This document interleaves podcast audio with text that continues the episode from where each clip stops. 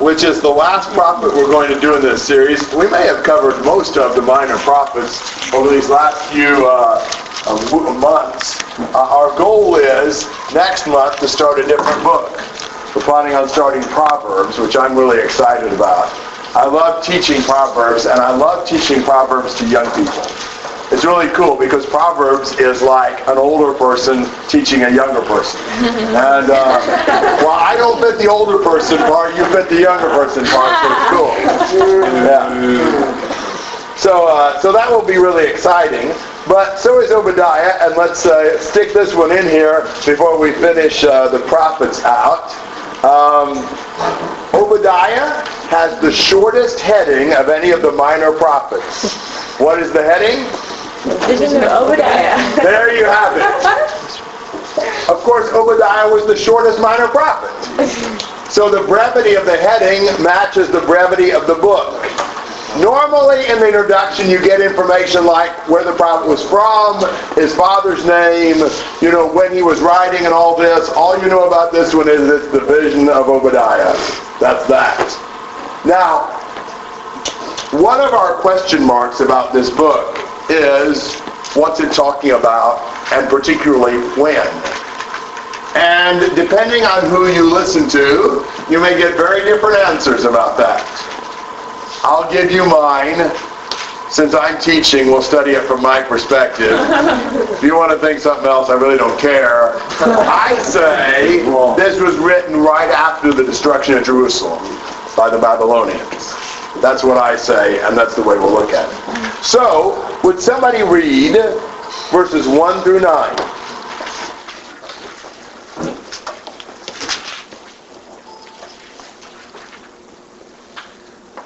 Vision of Obadiah.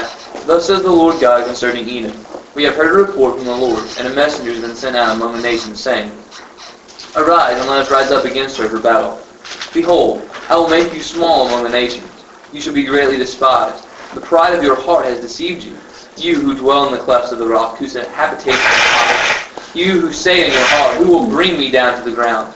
Though you ascend as high as the eagle, and though you set your nest among the stars, from there I will bring you down, says the Lord. If thieves had come to you, if robbers by night, oh, how you will be cut off. Would they not have stolen till they had enough? If grape-gatherers had come to you, would they not have left some gleanings? Oh, how Esau shall be searched out, how his hidden treasure shall be sought after. All the men of your confederacy shall force you to the border. The men of peace with you shall deceive you and prevail against you. Those who eat your bread shall lay a trap for you. No one is aware of it. Will I not in that day, says the Lord, even destroy the wise men from Edom and understanding from the mountains of Esau? Then your mighty men, O Teman, shall be dismayed, to the end that everyone from the mountains of Esau may be cut off by slaughter.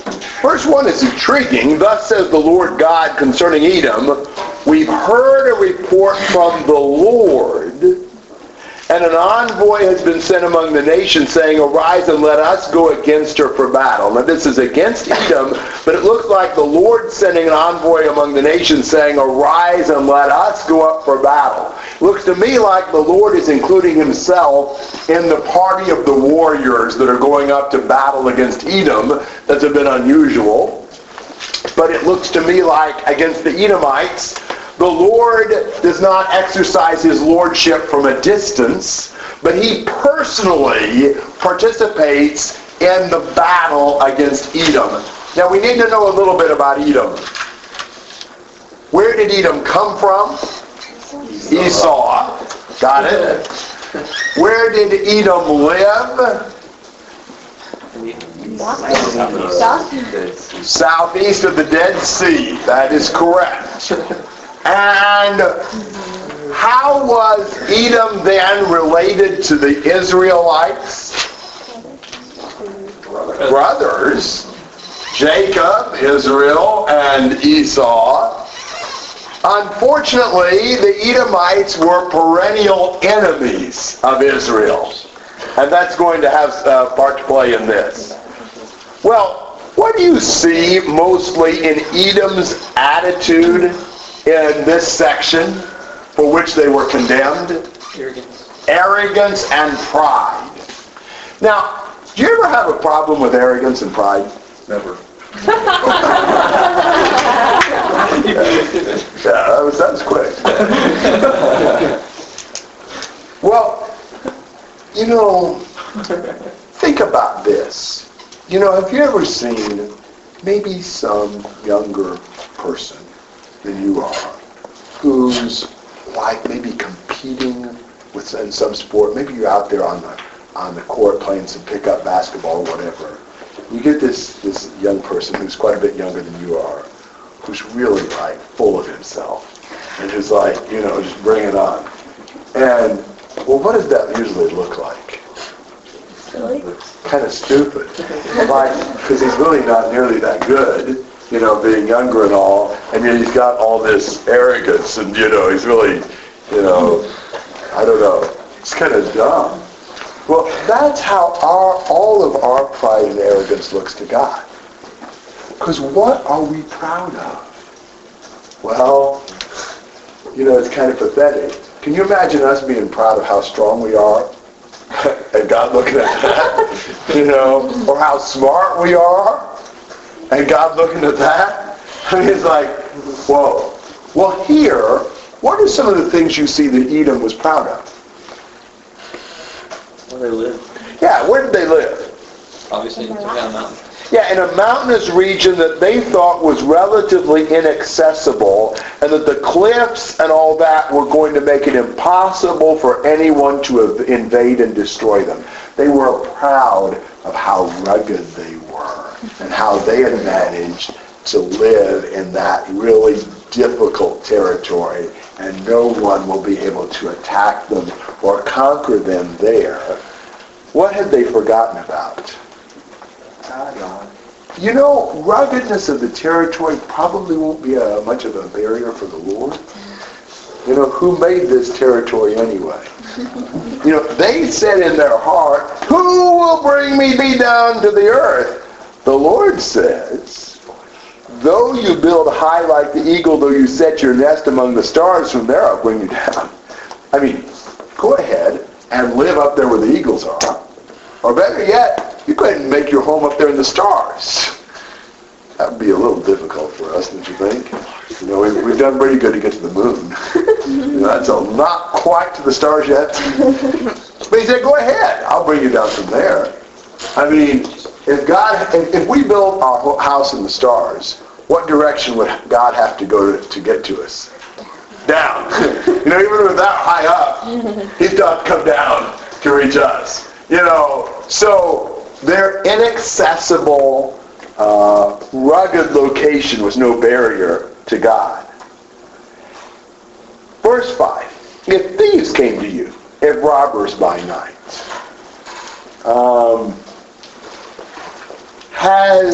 Have thieves ever robbed things inside your house?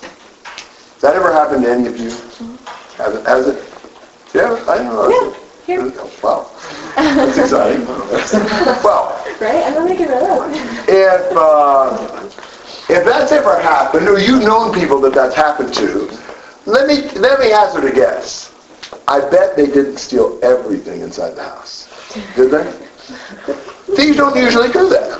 Why wouldn't a thief? What would be some things inside a house a thief probably wouldn't steal? Refrigerators. Like big stuff. Like refrigerators and big stuff. You have to have a big truck and it's hard to carry them out. Or your trash. Who wants that? I mean, there's garbage and, you know, there's a variety of things in this house that might not be overly attractive to most people. And that's, he had a real obsession for, you know, mice and other rodents. So you might overlook some of those things. That's the way thieves are. You know, it was funny when we lived in Brazil. It was not funny, but it was kind of different. And probably the first 3 months we lived there, thank God our house wasn't broken into, but Dennis Allen's house was broken into twice. They stole stuff from it. It's kind of unnerving. But it's funny what they stole. The really expensive computer they didn't touch. You know, they stole a pair of shoes and things like that. And one time, granted, this was pretty expensive in Brazil, but it was Benita's birthday, and they had cake, and they bought ice cream. They had it in the freezer. Well, it looked from the evidence like the thieves had sat down in the living room to eat the ice cream. You know, thieves are a little different in Brazil than they are in the U.S. But a thief wouldn't take everything. That's his point. God will. He said, if thieves came to you, if robbers by night, oh, how you will be ruined. Would they not steal only until they had enough? You see, they wouldn't steal ever. What about the grape gatherers? Any of you ever gathered grapes? I have. A few of you have. Well, when you gather grapes, do you get every last grape? Why wouldn't you? What are some grapes you probably wouldn't get? The rotted ones. The rotted ones, the underripe ones. The ones you drop on the ground. They're like passing out. Yeah, the ones that are in hard to find places, the ones you don't see. There's always going to be some grapes you don't gather. That's what he says. If grape gatherers came to you, would they not leave some gleanings? Oh, how Esau will be ransacked and his hidden treasure searched out. See, if it had been a thief or if it had been a grape gatherer, they wouldn't get everything. When God comes to destroy Edom, it's complete. Total desolation. And who's he going to use in verse 7 to destroy them? Their allies. With friends like this, who needs enemies, right? All the men allied with you will send you forth to the border. The men at peace with you will deceive you and overpower you. Those who eat your bread will set an ambush for you. And then ironically, at the end of verse 7, there's no understanding in him, because verse 8, what was another thing that Edom prided itself on? It's wisdom. But ironically, they have no understanding. You know, they thought they were wise. They weren't. In fact, he mentioned specifically Teman in verse 9, that the region of Edom was noteworthy for its wisdom. And there was a man who at least thought of himself as being quite wise in the Bible, who came from Teman, Eliphaz the Temanite, in the book of Job, one of the wise men in the book of Job. Maybe that tells you worldly wisdom isn't worth a whole lot anyway. But the wisdom wasn't going to help him any, because God will destroy the wise men and the understanding from the mountain of Ephraim, and the mighty men will be dismayed. God is going to bring them down. All the things that they prided themselves in and they had confidence in were going to be useless when God comes in to destroy the Edomites. That's what he says in this section. Comments and questions? 10 to 14. Because of violence to your brother Jacob, you will be covered with shame, and you will be cut off forever. On the day that he stood aloof, on the day that strangers carried off his wealth, and foreigners entered the gate and cast lots for Jerusalem, you too were as one of them. Do not gloat over your brother's day, the day of his misfortune, and do not rejoice over the sons of Judah in the day of their destruction. Yes, do not boast in the day of their distress. Do not enter the gate of my people in the day of their disaster. Yes, you do not gloat over their calamity in the day of their disaster. And do not loot their wealth in the day of their disaster. And do not stand at the fork of the road to cut down their fugitives. And do not imprison their survivors in the day of their distress. Now this is showing us another reason God was going to punish the Edomites. What was it? Mistreating their brother. In this case, who is their brother? The Israelites. Now, I think he is picturing the time when the Babylonians came and destroyed Jerusalem. And notice this is kind of a progression as to how the Edomites behaved. For example, in verse 11, what does he see them doing? In the first part of verse 11. They stood aloof. Meaning, they didn't help the Israelites when the Babylonians invaded. They just kind of stood back and watched. were really supposed to help in those cases, but their brother was having strangers carrying off his wealth, and Edom didn't get involved. And then by the last part of verse 11, what was Edom doing? Helping out. Yeah. It's kind of joining in with them, grabbing the loot from Jerusalem. And then in verse 12, the first part, what do you see them doing? Gloating and rejoicing over their brother's destruction. And then in verse 13, by what he says not to do, what are you seeing them doing? Going in themselves. Going in and grabbing all the stuff they wanted when the Babylonians destroyed Jerusalem. And then even worse, in 14, by the prohibition, what do you see them doing?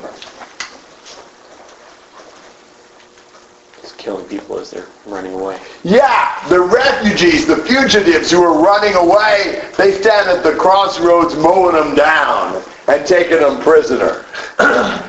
That kind of malicious behavior against their brother, God will punish.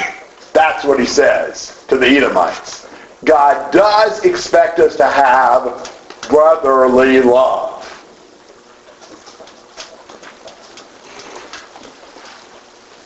Now, how would you apply this? Not hurt my brother. Which brother? Brother in Christ. I think we'd often think in terms of brother in Christ. We have no business, in any way taking advantage or hurting our brothers in Christ. Joining with the enemy. What about this? What about if you see a fellow Christian kind of getting laughed at and put down? Yeah. You've got to be careful that you don't hurt him further. Sometimes it may be tempting to join in with the enemy and put him down too. I'm not talking about just having fun. Sometimes we tease each other without it being harmful. Always be careful when you tease, though, that it's not hurting the other person. But I'm saying just kind of piling on and being malicious. Can you think of other brothers besides our Christian brothers that we can apply this to? Just helpless people. People who need... Absolutely. There's a sense in which there's a brotherhood of all men. We're all God's creatures, and we shouldn't be exploiting and taking advantage of any other people, whether they're a Christian or not. Sometimes it may not be a Christian brother, but somebody's getting picked on and taken advantage of, and we just pile on and take advantage of them as well. That's not right. Can you think of another brother we could apply this to? Our real brother? Yeah, our physical, fleshly brothers. And that's something to really give some thought to. Think about how you treat your physical brothers in your family. Sometimes it's a real tempting thing to take advantage of them, to put them down, to mistreat them. And I always make this appeal. It's really important for older siblings to treat younger siblings well. And to show them respect and compassion. Because how a younger sibling feels about themselves is often how their older siblings treat them. Think about it. So there's a lot of applications that God does take seriously how we treat other people. He took seriously how the Edomites were treating the Israelites, even though they were brother nations. Comments and questions about this section?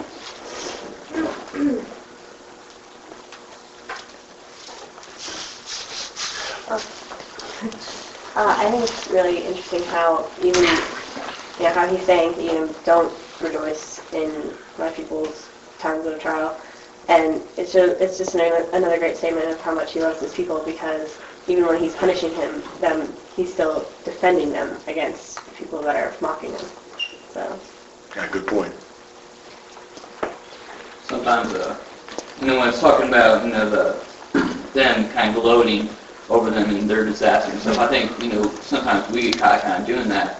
Whether, one of your brothers and like that got caught doing something, but he was being mean to you earlier in the day, so you kind of smirk at it and gets fingered, something like that. You're not happy with somebody, and then they get something bad happens to them. You're kind of happy about it. Exactly. That's exactly what he's saying. Other thoughts? Cass? This actually kind of reminds me of the Good Samaritan. Because, if we're supposed to help out our brothers, and, and I just think that we really need to try to help each other. Yeah. Just ignoring is not the right thing either. We need to get involved, show compassion. But are there any other texts that might add to the idea of Edom possibly being considered as a chosen people as well, since they're related to Israel? Because the way in which God is speaking to Edom in this book, it sounds as though they're familiar with him and his ways. So I don't know how much communication God has had with the Edomites at this point, because they're obviously related to Israel. Well, I think God considered all nations to be people responsible to him. Think about Nineveh, of all places. And Jonah goes and says, 40 days and I'll destroy you, and then God will answer, and Nineveh repented. You wouldn't think of Nineveh as even being answerable to God in some senses, but they were, and God showed compassion on the Ninevites and even sent somebody up there to warn them about what was going to happen. So I think this is not different than God does with all the nations, even though the Old Testament most focuses on Israel for the purposes God had chosen Israel. But God really has a relationship with all the other nations as well. So you think the name of the Lord spread, namely because of what the Israelites had done? I think it's partially that, but stop and think about it. Who was the first Israelite? Abraham. Did God have a relationship with people on the earth before Abraham? Certainly. Why doesn't that relationship continue even though he's working with Abraham for a special project? It's like we think when God chose Abraham, suddenly he stopped all relationship with other nations. No. It continues with them like he's always done. He's just got a special thing with Abraham to try to bring Christ into the world. That's the way I would put it. One of his major plan of all his smaller things that he does behind the scenes that we don't notice. Uh-huh. And so, in that sense, he was still working, obviously, with the other nations because he does work no matter where he is. Yes. Yet, he warned the Israelites about all the other nations at the same time. Because many of the other nations had turned wicked. Absolutely. But in Jonah you can see when Nineveh repented, God was not happy with Jonah's resentment over God not punishing Nineveh. It's just a very interesting concept to see God's words to a nation other than Israel. Yes. Because especially in the Old Testament, we don't see that a whole lot. It's very interesting to observe. It is. We don't see it a whole lot because we really are zeroed in on Israel. But I've pointed out a number of times, I think this is a cool passage along that line, just a page before this in your Bible, maybe. Amos 9:7. Are you not as the sons of Ethiopia to me, O sons of Israel, declares the Lord? Now that point is, you're acting just like the Ethiopians, you know better than they are. But then, have I not brought up Israel from the land of Egypt, and the Philistines from Kaphtor, and the Arameans from Kerr? It's like saying, your exodus was not all that unique, Israel. I had an exodus, or as we said the other night in some class, maybe this is exodi, for the Philistines and the Arameans as well. God has delivered other nations, not just exclusively Israel. They weren't so special as they thought they were. They thought they had a monopoly on God's attention. That is absolutely not the case. So in that sense, then, the reason that the Israelites were chosen people is because simply that's what Messiah was doing.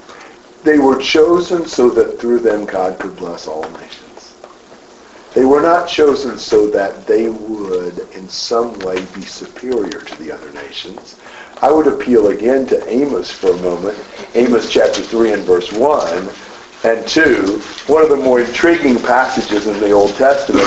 Hear this word which the Lord has spoken against you, sons of Israel, against the entire family which he brought up from the land of Egypt. You only have I chosen among all the families of the earth. Therefore, I will punish you for all your iniquities. They thought God choosing them meant he was obligated to bless them. He says, you're the specially chosen people, therefore I'll punish you. So they were like guinea pigs. They had higher expectations because they had greater blessings. They had a closer relationship with God and more knowledge of God, and to whom God gives more, he expects more. So instead of this being something that favors Israel to some extent, it causes them to be more condemned when they sin. So I think we have to restructure. Have you ever heard those things that say there was the patriarchal age, then the Mosaic age, then the Christian age? That's probably not a very good model. It's probably there was the patriarchal age until the cross. Then there was the Jewish nation in a special thing, and then there was the Christian age. I think we probably ought not to see the patriarchal age as ending just because God chose Abraham. God still did have a relationship with other nations, and you can see a handful of people that God works through in other nations. Like somebody like Melchizedek, who was not a descendant of Abraham, or somebody like Moses' father-in-law, who was not a descendant of Abraham, but was a godly man, evidently, and so forth and so on. It's a very interesting concept. Yeah. It'll blow your mind a little, but that's good. All right, Shane. We talked about how we shouldn't betray our brothers and we should really be brothers in every sense. Sure. And we should show them love and not turn our backs on them. But something that I've learned, and that I think every time I talk to Boyd, he hits me so hard on, I guess something that's really profound to him, is that if it's hard to love our brothers, how much harder is it going to be to love our enemies? You know, if we can't even love the people that love us, or we can't even love the people that we're related to, and that either treat us well or even don't treat us well. I mean, I guess a brother can be an enemy as well, but in some cases, that's my common enemy, and sometimes I don't know. But it's kind of overwhelming to think that sometimes we can't even love our brothers when we're supposed to be loving even our enemies. Sure. I think we have to think about how much God loves us when we were enemies. You think about the love God's given us. The love he gives us, we are supposed to pass on, not hoard up. If God puts that love in our hearts, we have the ability to love people who don't treat us well. God loved us when we didn't treat him well. Amen. Yeah. Other thoughts? Pretty appropriate that they're going to be driven to their border by their allies because they mistreated their brother. Yes, indeed. They sort of get what's coming to them. We're going to see that more in a second and draw out some other parallels, but exactly. You reap what you sow by God's decree. Other thoughts? 15 to 21. For the day of the Lord is near upon all the nations. As you have done, it shall be done to you. Your deeds shall return on your own head. For as you have drunk on my holy mountain, so all the nations shall drink continually. They shall drink and swallow, and shall be as though they had never been. But in Mount Zion there shall be those who escape, and it shall be holy. And the house of Jacob shall possess their own possession. The house of Jacob shall be a fire, and the house of Joseph a flame, and the house of Esau stubble.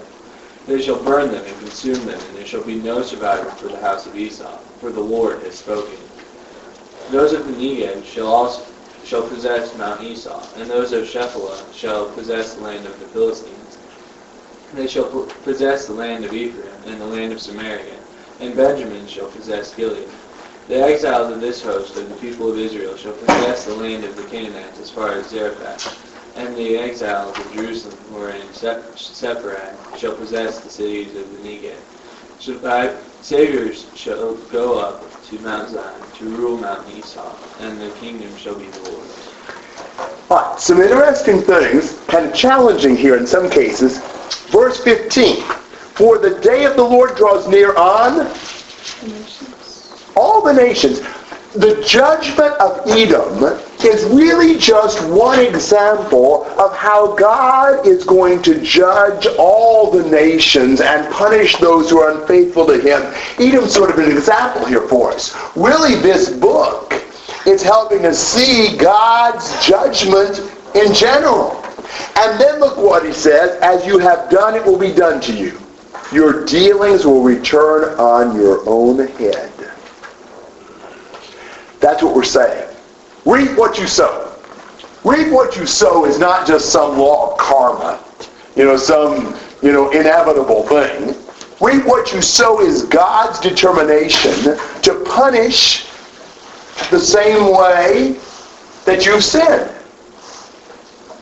They have, maybe we have an expression like this, but they have an expression in Portuguese, in Brazil, to pay in the same coin. Pagar na mesma moeda. And that's the idea. What we dish out, God gives us back. Can you see that somewhat here? Ryan noted one thing. This nation that had abandoned its brother would be deserted by its allies. That's reaping what you sow. Can you see some other reap what you sow sort of things in this book? Verse 9, all of them are going to be cut off by slaughter. And in verse 10, in verse 10 he's going to cut them off forever. And also in verse 14, they slaughtered the people as they left. And cut them down in the New American Standard. Those who cut down the fugitives in 14 will be cut off forever in verse 10. Good. What else?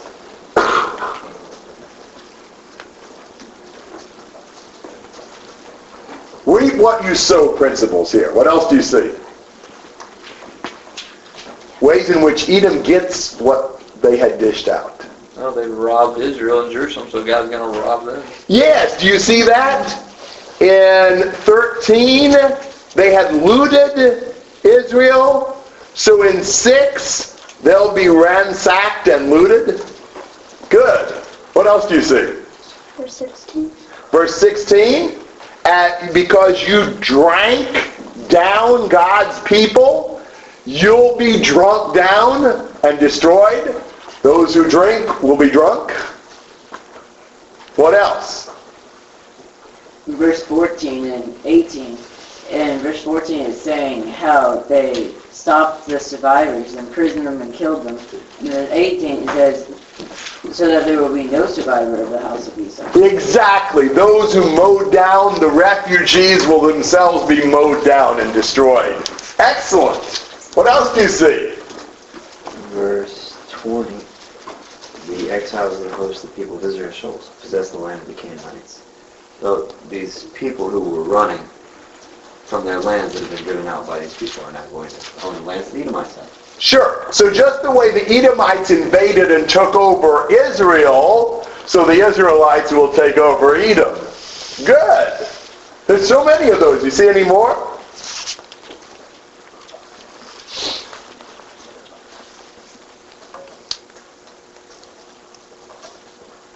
Look at verse 12. Those who had gloated and boasted about Israel's predicament, verse 2, would be greatly despised and humiliated.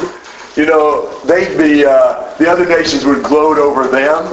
You've just got lots of things like that. It's just the way God deals with all of us. We reap what we sow. So he says in verse 16, because just as you drank on my holy mountain, they drunk down Israel, all the nations will drink continually. They will drink and swallow. You're going to get drunk by the other nations, wave after wave of God's punishers. But there will be those who escape. God's people on Mount Zion, the holy people who will possess their possessions. God's people will be like a fire, and the Esau people like stubble, and they'll be burned up with no survivor. And now God's people will possess their territory. Instead of being invaded and destroyed, now, verse 19, those of the Negev, that's in the south of Israel, will possess the territory of Edom, Esau. Those of the Shephelah, the foothills, will go to the west and possess the Philistine plain. Those, then they will possess the Ephraim and Samaria territory, the middle part of the country. The people of Benjamin will cross over the Jordan and take over Gilead. In other words, Israel is going to reconquer its territory. God's kingdom will be victorious. He's painting this in physical terms from the nation of Israel. But the point is, God is going to conquer the world for him. This is really describing in physical terms the spiritual conquest by the gospel. And to the point where the kingdom will be the Lord's. God will ultimately rule over all things as he conquers and as he's the Lord of lords and the King of kings. The true victor, when Israel reconquers its possessions, the true victor is not Israel. It's God. It's God's kingdom ruling over all. And so you see Israel going from being defeated to being victorious, but really it's God giving the victory to his purged, purified people who conquer their land again. So, Obadiah shows you God's sovereignty, God's bringing wicked nations into account, and God's ultimately reigning supreme as Lord of lords and King of kings. That's what the book of Obadiah is all about. Shake. Is this the same picture in verse 19 and 20 about the north, south, east, west thing? Well, it is the idea they conquer the whole land. They get back all of their possessions. It says the south and then the lowland, Philistines to the west, Ephraim to the north, and then Gilead to the east. Mm-hmm. Sure. That's every direction. What is the idea of saviors in verse 1? Well, I think, it's the idea that God's people on Mount Zion, they judge the mountains of Esau. In other words, God wins the victory on his mountain over Edom's mountains. So it's not necessarily he's thinking of people in history that, or later on, he's probably saying these saviors are going to come and do something. It's just more of just the idea. I think it's the idea of through Christ, all nations are conquered. In every place there are people who serve God. And who is the king of the universe right now? Jesus. All authority has been given to me in heaven and on earth. He is ruling over all. There are some rebels. But you know what's going to happen to the rebels? They are going to be punished. Because God, Jesus, is the Lord. Amen. Other comments and questions on Obadiah? All right, very good. That's the end of what we're going to do in the prophets for the moment. So that was exciting, though. Really good participation. Really good alertness. You guys are amazing in that. I'm not sure how you managed not to sleep and stay alert, but you've done that very well. Again. So I'll tell you something that will be helpful. We're going to actually study Proverbs a little longer next time, which will be cool. And read over Proverbs. Proverbs is really amazing. There are tremendous things in Proverbs. And so my